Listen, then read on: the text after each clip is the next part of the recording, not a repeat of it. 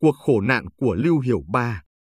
Nguồn Perry The New York Review of Book ngày 13 tháng 7 năm 2017 Biên dịch Nguyễn Huy Hoàng và Trâm Nguyễn. Bản quyền thuộc về dự án nghiên cứu quốc tế.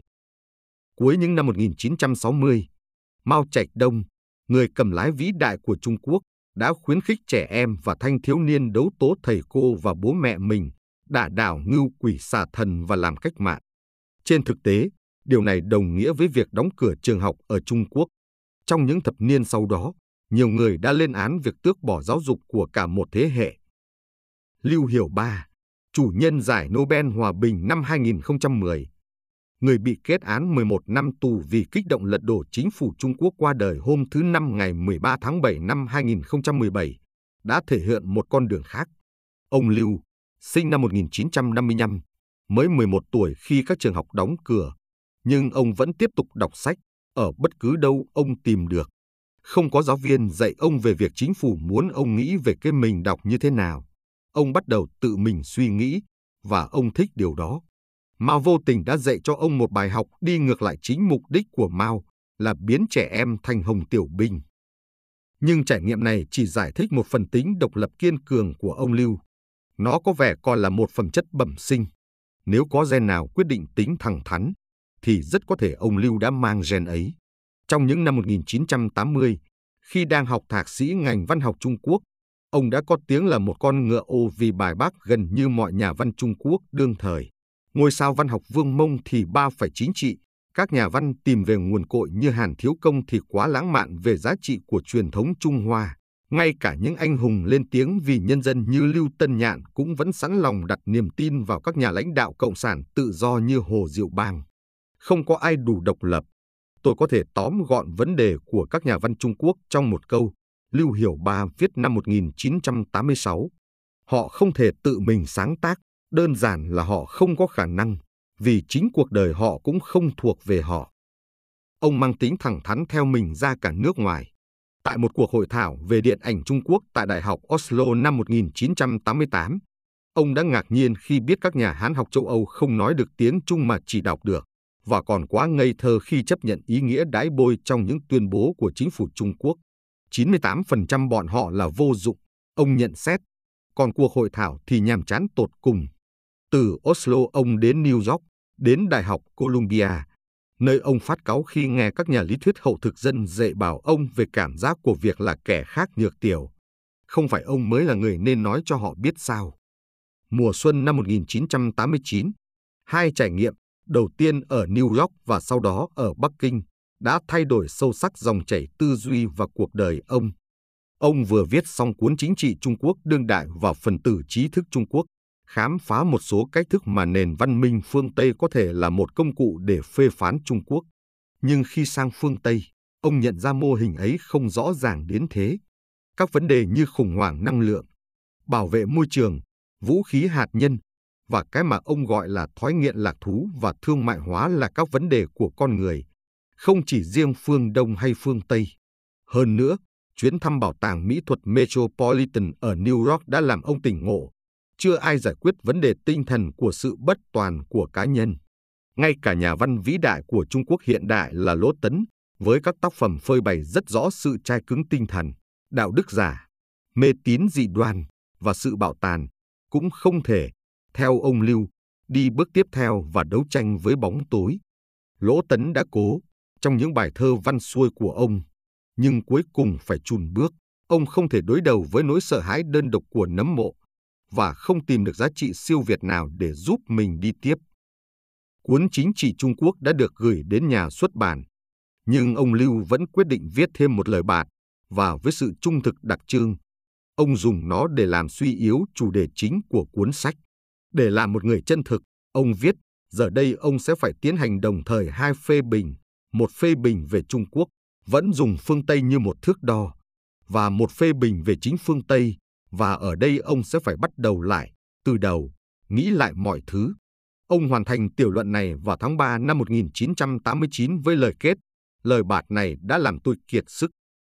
Tháng 4, ông lên máy bay từ New York về Bắc Kinh, không phải vì kiệt sức, mà vì ông đã đọc được tin tức về các cuộc biểu tình đòi dân chủ của sinh viên ở quảng trường Thiên An Môn và cảm thấy có trách nhiệm phải hỗ trợ họ.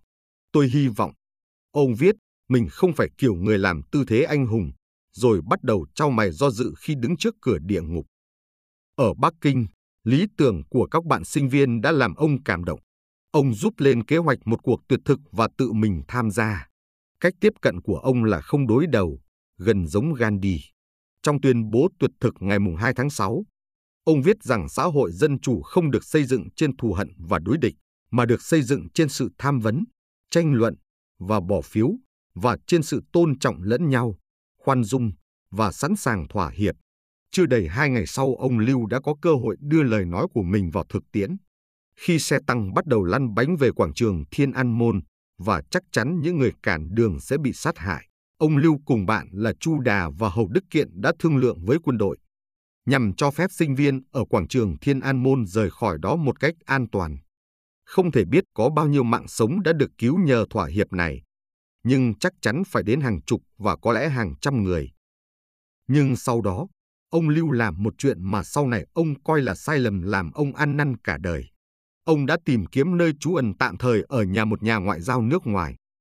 Sau đó, ông nghe nói những người khác, chủ yếu là dân thường, đã ở lại đường phố để giúp đỡ những người bị thương hoặc vẫn đang bị bắn. Họ đã mạo hiểm mạng sống để giúp đỡ, và khi chính phủ tuyên phạt những người tham gia bạo loạn phản cách mạng, những người dân thường ấy đã bị đối xử hà khắc hơn cả các sinh viên biểu tình.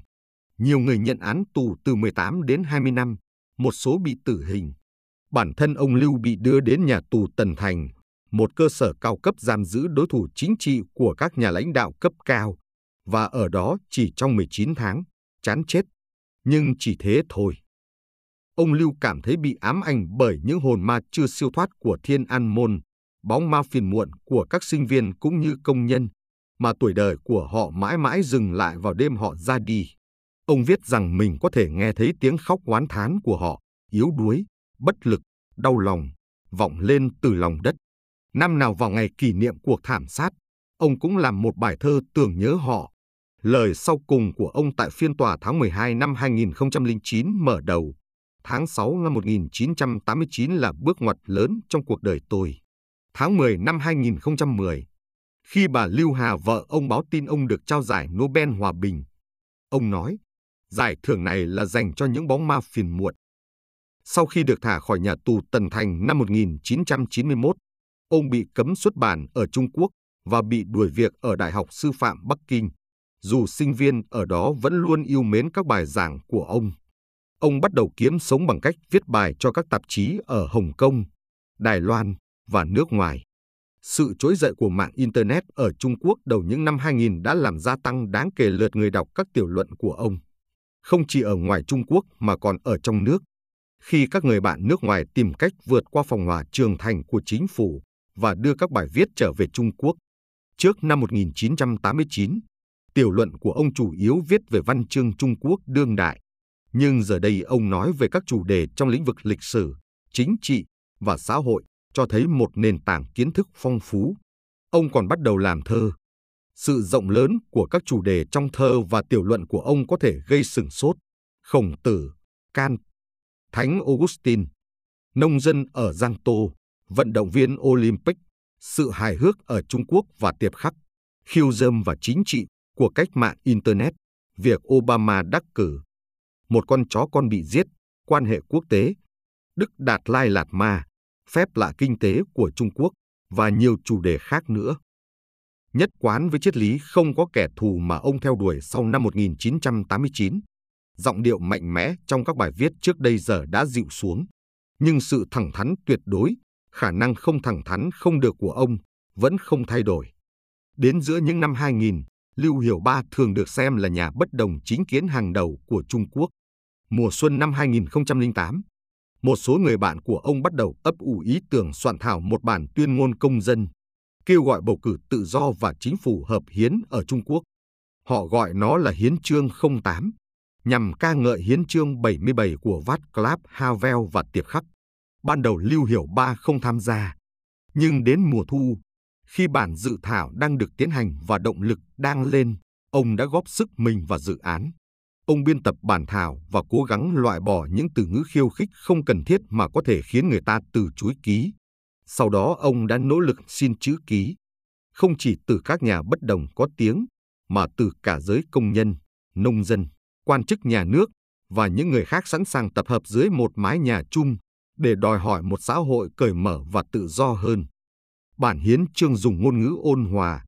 Phần lớn nó đã xuất hiện trong các văn kiện của Trung Quốc và Liên Hợp Quốc. Nhưng một số dòng, như chúng ta phải bãi bỏ đặc quyền độc quyền hóa quyền lực của một đảng, rõ ràng đã vượt quá những gì mà các nhà cai trị Trung Quốc có thể tiêu hóa. Rõ ràng công sức của ông Lưu trong bản hiến chương 08 đã dẫn đến bản án 11 năm tù của ông vào năm sau và giải Nobel Hòa Bình vào năm sau nữa. Trong buổi tiệc Nobel tháng 12 năm 2010, một thành viên của Ủy ban Nobel nói với tôi rằng Ủy ban của bà nhiều năm nay đã muốn tìm một người Trung Quốc nhận giải, và những sự kiện trong năm ngoái cuối cùng đã khiến đây trở thành thời điểm thích hợp. Chủ tịch Trung Quốc Hồ Cầm Đào và Bộ Chính trị của ông rất có thể sẽ phải khó chịu khi nhận ra giam ông Lưu là giúp mở đường cho giải thưởng này. Có vẻ khó hiểu khi một người chủ trương không có kẻ thù đã thực sự bỏ công làm mềm ngôn ngữ trong bản hiến chương, lại bị chọn ra để chịu hình phạt trong cuộc đàn áp của chính phủ. Một số đồng nghiệp của ông Lưu đã bị câu lưu và thẩm vấn và bị tịch thu máy tính, nhưng chỉ có ông Lưu bị đưa vào tù. Dù giết gà dọa khi là phương thức thường thấy trong kỹ thuật chính trị của Trung Quốc Cộng sản, vẫn còn câu hỏi là vì sao họ lại chọn một con gà yêu hòa bình. Câu trả lời có lẽ là phong trào hiến trương bị xem là một tổ chức trái phép mà ông Lưu là người lãnh đạo. Những người cai trị Trung Quốc trong thời gian gần đây đã cho thấy họ có thể dung thứ những chỉ trích bằng lời nói từ quần chúng, miễn là nó đến từ những cá nhân bị cô lập. Một tổ chức trái phép, dù ôn hòa đi chăng nữa, thì phải bị nghiền nát. Năm 2005, Hồ Cẩm Đảo ban hành một báo cáo mật tên là Chiến đấu một cuộc chiến không khói, giữa các cuộc cách mạng màu nằm ngoài Trung Quốc. Bản báo cáo nói những người như Nelson Mandela, Lech Walesa và Aung San Suu Kyi là những người nguy hiểm. Nếu các phong trào tương tự xuất hiện ở Trung Quốc, Hồ Cẩm Đào chỉ đạo, thì bắt cá lớn mà tha cá bé. Năm 2008, khi cảnh sát Trung Quốc biết người ta đăng ký bản hiến chương 08, nó chính thức bị xem là một nỗ lực nhằm kích động một cuộc cách mạng màu. Điều đó biến Lưu Hiểu Ba thành con cá lớn cần phải loại trừ. Có những dấu hiệu cho thấy ông Lưu hiểu rõ cơ chế này. Khi tham gia vào nỗ lực hiến trương, ông đã nói với các bạn mình rằng, ngoài biên tập và thu thập chữ ký, ông sẽ chịu trách nhiệm cho bản hiến trương, về cơ bản là chấp nhận nguy cơ là con cá lớn. Vì sao Hồ Cẩm Đào và người của ông lại quyết định đưa ra một bản án 11 năm mà không phải là 10, hay 12, hay một con số khác, là một bí ẩn lúc đó và đến nay vẫn vậy. Trong nhiều phỏng đoán được đưa ra thì có một phỏng đoán là 11 năm tương đương với 4.018 ngày và có 4.024 chữ Hán trong bản hiến chương 08. Do đó, mỗi chữ ông viết là một ngày tù. Ông lưu, và chúng tôi sẽ bỏ qua sáu chữ cuối cùng. Đây chỉ là phỏng đoán, nhưng không phải trò đùa. Kiểu suy nghĩ nhỏ nhen và rất cá nhân này vẫn luôn phổ biến trong nền chính trị chóp bu của Trung Quốc. Hiến chương 08 và giải Nobel sau đó kết hợp lại, dường như trong một thời gian đã mở ra một hướng đi mới cho Trung Quốc. Người Trung Quốc từ lâu đã quen với những thay đổi định kỳ giữa các khuynh hướng tự do hơn và bảo thủ hơn trong chế độ cộng sản và thường đặt niềm tin vào quan chức cao cấp này hay quan chức cao cấp khác nhưng bản hiến chương 08 dường như đã nói có thể có một con đường khác để làm người Trung Quốc hiện đại. Một khi người ta đã đọc, thì khó mà tìm được người nào không đồng ý với bản hiến chương, và chính tiềm năng lây lan này là cái làm các nhà lãnh đạo của chế độ lo lắng nhất. Đó là lý do, không phải lý do họ đưa ra, nhưng là lý do thực sự, khiến họ bác bỏ bản hiến chương, cầm tù Lưu Hiểu Ba và lên án giải Nobel Hòa Bình được trao cho ông. Nỗ lực của họ đã có hiệu quả. Hầu hết người trẻ Trung Quốc ngày nay đều không biết Lưu Hiểu Ba là ai, còn những người lớn tuổi hơn biết đến ông thì lại hiểu rất rõ cái giá của việc nhắc đến ông trước công chúng. Các biện pháp kiểm soát xã hội Trung Quốc đã được thắt chặt trong những năm gần đây, dưới sự cai trị của Tập Cận Bình, hướng đi ngược lại với những gì mà Hiến chương 08 kêu gọi. Điều này làm dấy lên câu hỏi, có phải bản Hiến chương đã chết Nỗ lực ấy hóa ra công cốc sao? Rất khó. Nhưng câu trả lời của tôi là không. Tổ chức đã bị nghiền nát nhưng những tư tưởng của nó thì vẫn còn. Những nỗ lực liên tục của chính phủ, tốn công tốn sức, ăn sâu, rộng khắp đất nước và rất tốn kém, nhằm đàn áp bất cứ thứ gì giống như những tư tưởng của Hiến chương 08 là đủ để thấy những người cai trị nhận thức khá rõ về sức mạnh liên tục của bản hiến chương. Nếu được nghe đích thân Lưu Hiểu Ba trả lời câu hỏi này thì thật tuyệt vời. Thế giới đã không được nghe một lời nào từ ông. Sau lời sau cùng của ông trong phiên tòa năm 2009, tháng 6 năm nay, ông được đưa đến một khu giam giữ ở Bệnh viện Thẩm Dương với căn bệnh ung thư gan giai đoạn cuối trong mình. Ông đã đề nghị cho ông, vợ và em trai vợ được sang Đức hoặc Hoa Kỳ để điều trị. Chính phủ Trung Quốc từ chối, nói ông Lưu đã nhận được sự chăm sóc y tế tốt nhất có thể và ông quá yếu để di chuyển. Ông qua đời hôm 13 tháng 7. Không rõ vì sao, trong những tuần cuối đời, ông Lưu đã đồng ý từ bỏ mong muốn ở lại Trung Quốc, mặc dù ông vẫn luôn không ngừng từ chối cuộc đời bên lề mà việc lưu vong tất yếu sẽ mang lại. Có lẽ ông muốn dùng sức lực cuối cùng để giúp người vợ phải chịu khổ từ lâu là bà Lưu Hà và em trai bà, ông Lưu Huy, ra khỏi Trung Quốc. Nhưng suy nghĩ của những kẻ bắt giam ông thì không thể rõ ràng hơn.